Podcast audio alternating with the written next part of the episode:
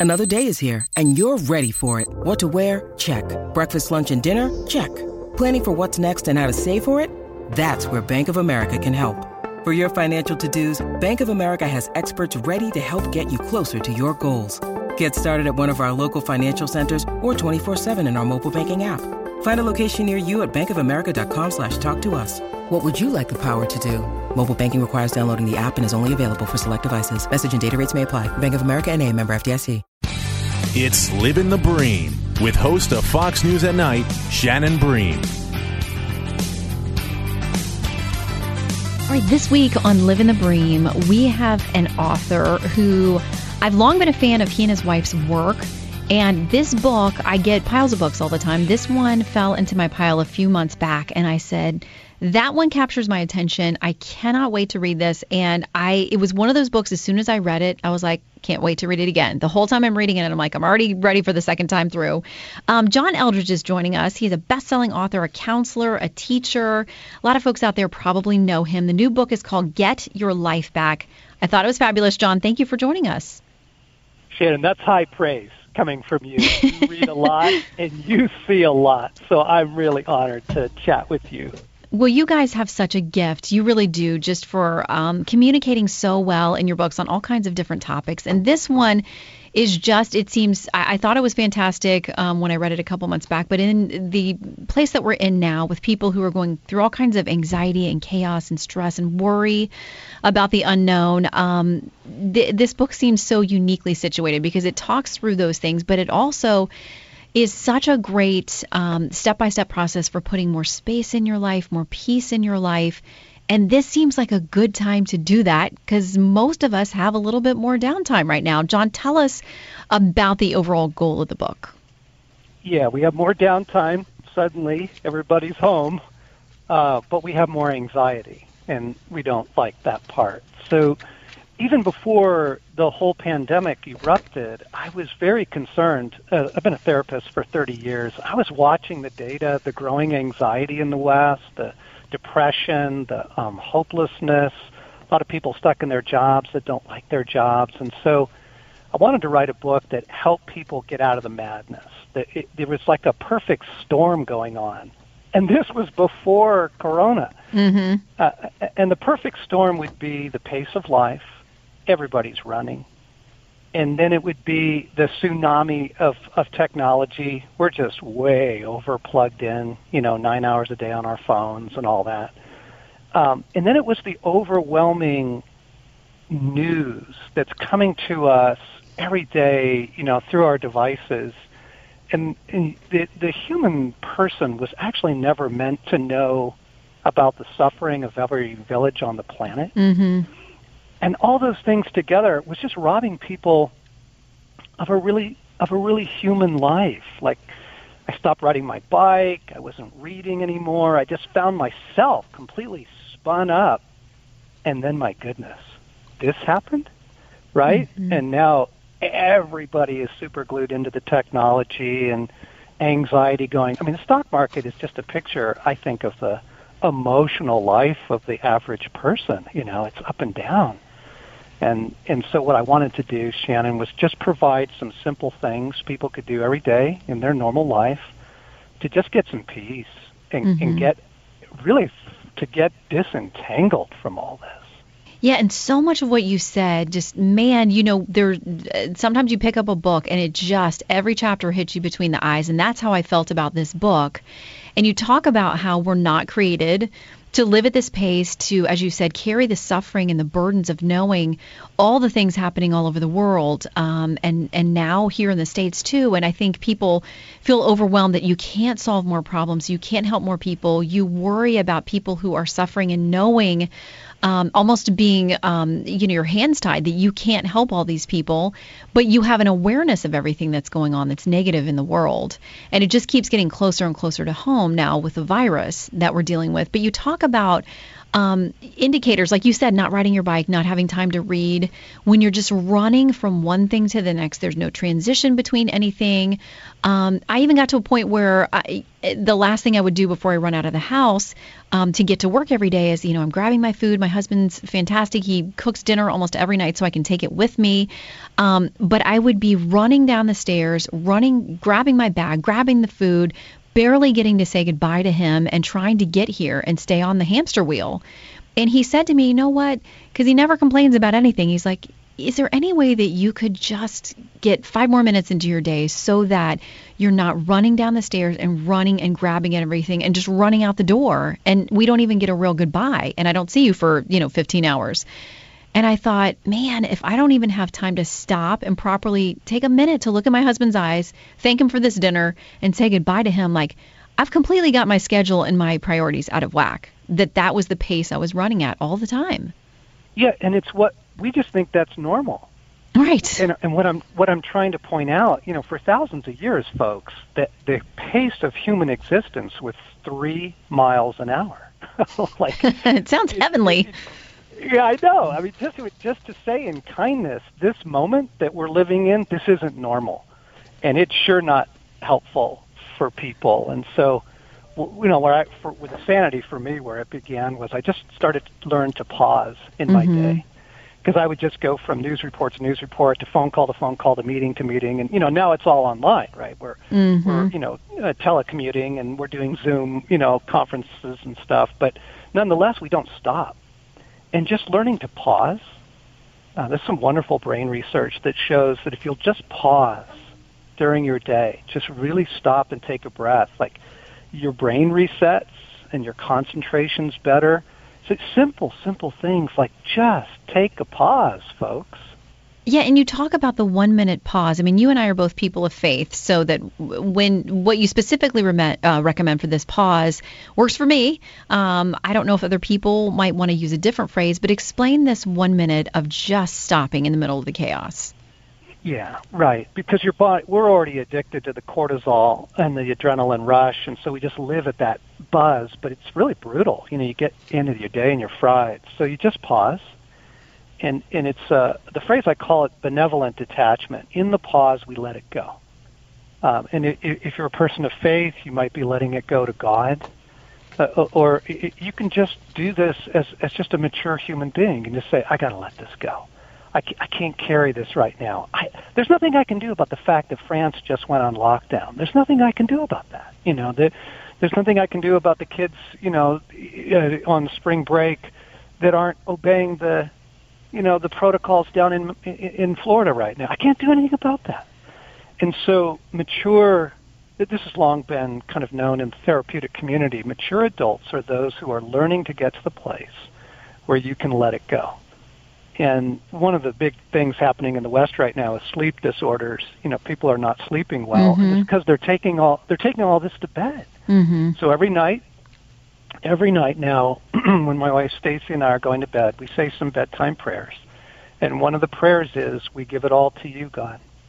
We give it all to you. We just release it, and and we got to kind of name it. You know, we release our kids, and we release the world, and mm-hmm. these these very simple acts, these very simple choices in our day, it creates some breathing room to just get a little bit of margin back in your life. And mm-hmm. it's pretty wonderful. Yeah, I mean, the concept of margin is so, so important. And when you start to take stock of where you are, it really, when you look in the mirror, it really is a shock. Um, but you can see it very clearly if you're willing to stop and think about, okay, I, I can build a little bit more margin in. I don't have to solve every problem. I don't have to answer every email, every text. I don't have to be glued to my phone all the time. Um, you know, you have a lot where you talk about social media too and how we've allowed ourselves, we have choices to make, but a lot of us have allowed ourselves to become addicted to it. And you talk about this loop that we get stuck in with dopamine and the opioid system um, that does make us feel pleasure and this system of wanting to get likes, wanting to check back, wanting to see what other people are doing and you can just waste hours and hours and hours doing this. And it's not just the wasted time, but it's what's happening to you in this loop, in this addiction of feeling like you can't put the phone down, you can't stop looking at it. you can't walk away from it. I'm going to miss something. I'm going to miss work. I'm going to miss a text. I'm going to miss a, a tweet that somebody likes. I mean, it really does start to feel like an addiction. It, it is actually. Nicholas Carr's book uh, almost won the Pulitzer. How the Internet's changing uh, the shallows, what the Internet's doing mm-hmm. to our brains, and it, it's literally changing your brain, folks. And and what really got me concerned, we have little grandchildren now, and darling little three-year-old, two-year-old, one-year-old, and I realized I couldn't play with them for more than a couple of minutes before I wanted to check my phone again and, and check email, make a few texts. I'm like, Gad, Sooks, you can't even be with the people you love. Like, hang on a second. And and that was where the timeout was for me. That led to this book was I got to do some things to just put some boundaries around it. You know, simple stuff like I don't I don't check my phone first thing in the morning now. Like, yeah, I've stopped that too. It is so much better to wake up and have some time without it. That's key. Don't you love that now? Yep. You you're more of a human being, folks. You just leave the phone on the counter. I'm talking 10 minutes, not 2 hours. Make a cup of coffee, look out the window, like just you get to be human again. And in, in creating simple choices like that is getting some margin back in where you you enjoy making dinner, you enjoy reading a book, you enjoy, and now, Shannon, this has become huge because now the kids are home, right? All oh yeah. For cl- closing and poor moms. Oh my gosh, poor moms. Especially if they're trying to do an outside job and do the work of being mom at home, and dads are you know thrown in there too, and now suddenly they're homeschoolers and they've never done this before. Yeah, it's chaos. And, and so what I want to suggest is that the, the tendency is going to be use technology. Just give the kids pads, get everybody dialed in. But what you can do is create some technology-free moments in your house, like maybe the last hour of the day. Everybody turns the technology off, and you do a puzzle together, or you read a story out loud, or, or you know you build a model, or you paint, or you listen to some music together, or like be human as a family. And so create these little technology free zones. I think first thing in the morning's one and and i think last thing in the evening's one that, that we can get a little bit of margin back as a family and teach our kids that there is a life beyond the cell phone absolutely Living the Bream continues in a moment I'm Guy Benson. Join me weekdays at 3 p.m. Eastern as we break down the biggest stories of the day with some of the biggest newsmakers and guests. Listen live on the Fox News app or get the free podcast at GuyBensonShow.com. A couple of things I want to talk about that you talk about specifically. One of them is something I'm seeing a lot of folks doing now, which is get out in nature and um, we we've had some really nice days here in the Washington area as spring has finally arrived, and everybody's cooped up. And I swear we have got our dog. We have a puppy that's crazy, so we'd like to get her out and wear her out. So we take her out on the trails and just walking through the neighborhood, and everybody's keeping their distance, but they're saying hello. And I think you know, we live in a neighborhood full, full of people who spend time commuting and they're busy and they all have these demanding, crazy jobs. But to actually see your neighbors and to exchange names with them, to check on them, see if they need anything, to see them out with their kids and their dogs and, uh, you know, the strollers and the bikes and older couples. And I mean, it, it's really nice that we just spend maybe, you know, 30, 60 minutes a day if we can do it with a dog, walking through the woods and just walking through the neighborhood. And um, I haven't always made time for that. It's very restorative. Isn't it wonderful? Yeah, this was one of the other things that I lost too. I just got caught up in the chaos and in the pace of things, and I, I stopped my daily walk, and I got it back. And even today, so I'm in Colorado, snowstorm today. Here. Oh. It, it was howling wind, but I knew I had been on Zoom conference calls all day, and and I knew I like my soul needed to breathe. It needed the outdoors. And again, there's a boatload of research on this. If you just take a 20 minute walk outdoors, it reduces the cortisol levels in your brain. Like the stress goes down and you feel better. And, and you know, people of faith, we would say, yeah, and, and you can enjoy like the love of God out there in the, in the beauty of the world. But, you know, whatever your vibe is, to get outside and, you know, take a walk. And again, this is how to get the kids off technology, by the way. Like, if if your community is not on total lockdown yet, or if you're not you know told to shelter at home, get a walk in, take a bike ride, like let the real world back in. Even just open the windows in the house. let a little bit of the real world back in, it is so refreshing. It is. And you talk about the difference. This is another thing that really uh, resonated with me. You talk about the difference between relief and restoration and how we turn to things for relief that are momentary. You say in the book, it's checking out, numbing, sedating yourself. Television's a relief. Eating a bag of cookies is a relief. Guilty. Tequila is relief. And let's be honest, relief is what we reach for because it's immediate and usually within our grasp. Most of us turn there when what we really need is restoration. Explain that for us. Yeah, because what what we are living in right now, and I really want to say this in kindness, friends, this world is nuts, and and your soul is getting dried out by it. Like it really fries your humanity, and so we reach for relief. You know, it's that third glass of wine you shouldn't have, or it's that you know the second chocolate bar you shouldn't do. You know, we reach for that, but you don't feel better at the end. It's not a restorative thing. But it, but like you were saying, Shannon, you take the dog for a walk talk to a neighbor, you know, you listen to some beautiful music, you, you read a real book and not, you know, not something digital. Those are actually proven to be restorative practices. And I was so fried up and kind of spun up at the end of the day. I was just reaching for relief, right? Just, just give me some, numb me. When, when what I really want is restoration. I, I think that what we need in this time right now in the world is resilience we need to be resilient people and to teach our kids, by the way, to be resilient people. In fact, this is a fascinating thing that colleges were reporting before Corona that the mental health services in colleges these days is absolutely, are absolutely overwhelmed because the kids are not resilient. The freshmen get in, and within weeks they are in anxiety and depression disorders. And so we want restoration. We want to, we want strong souls. We want to take care of our humanity so that we can be robust and resilient people. Again, we're talking to John Eldredge, best-selling author and counselor, among any uh, many other things that he does. The book is called Get Your Life Back, and it's really this look at how we have become, especially in the states, just so entangled in technology and social media and just the pace of life and being expected to be connected to the office all the time if you work outside the home and really just running and running and and sometimes if it's with your kids that you got to go to activity activity you don't want them to miss anything um, there are just so many things that are grinding us to a pulp uh, that we just don't, as we've talked about, you just don't have much margin. Um, I'm reading another great book by Rebekah Lyons, who I think is fantastic. I love her stuff.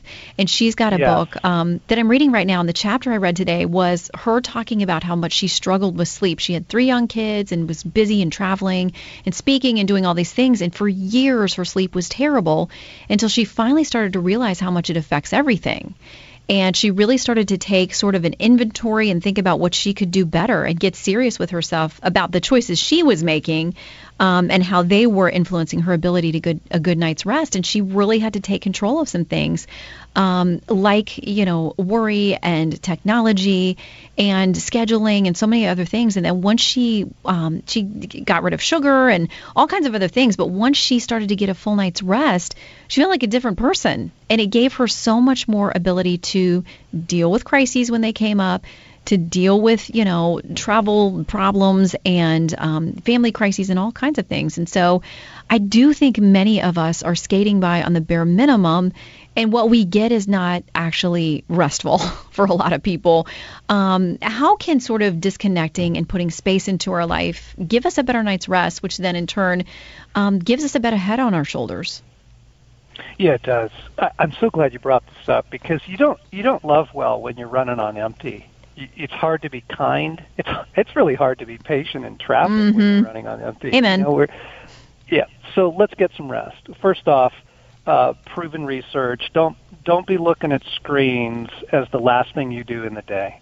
Too many Americans, more than seventy percent, take their phone into the bedroom, and um, the your brain is stimulated, overstimulated by that, and so that's what I was talking about, like the last hour of the day. Stasi and I are now saying is you know screen free time because we want to sleep well. So that's a simple thing. Um, and if your phone's in the room, the thing is you. This is a fascinating piece of research. I was just looking at some college data that says if the phone is in the room, students taking tests, even if the phone is not near them, if they know it's in the room, they score a grade lower. Ooh. And the reason why is we are wired now to our phones mentally, and we are distracted by the mere presence of it. So I would suggest no screens at bedtime, and put the phone out in the kitchen. Uh, get an alarm clock again, right? Um, but there are some other things that you can do that, that choosing to do real things. Stephen Crawford wrote an amazing book on this called The World Outside Your Head, and he was he was studying um, skilled craftsmen and in the fact that people who do real things, like you do a puzzle, you build a model, you you know you take a dance class, you ride your bike, in the evening, it, it is so reorienting for your brain, and it gets your brain to to move into a much more kind of zen space. It's very tranquil. It's very good for you. So you want to sleep better. Those are some things. Yeah, and you mentioned the puzzle. I realized we've got two puzzles at home that we bought after we visited a friend um, who had puzzles at their house, and we were like, "Hey, this is awesome.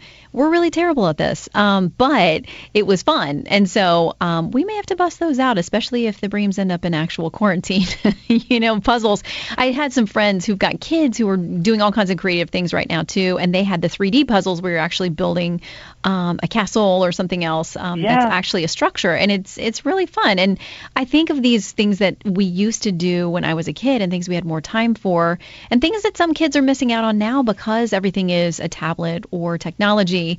And listen, you know, people may say you're an old school kind of crazy grandma. I don't know. I just think it's fun to look back on those things and and be able to bring them back in a way because you do have to talk and communicate and and think out loud and connect when you're doing a project together like that.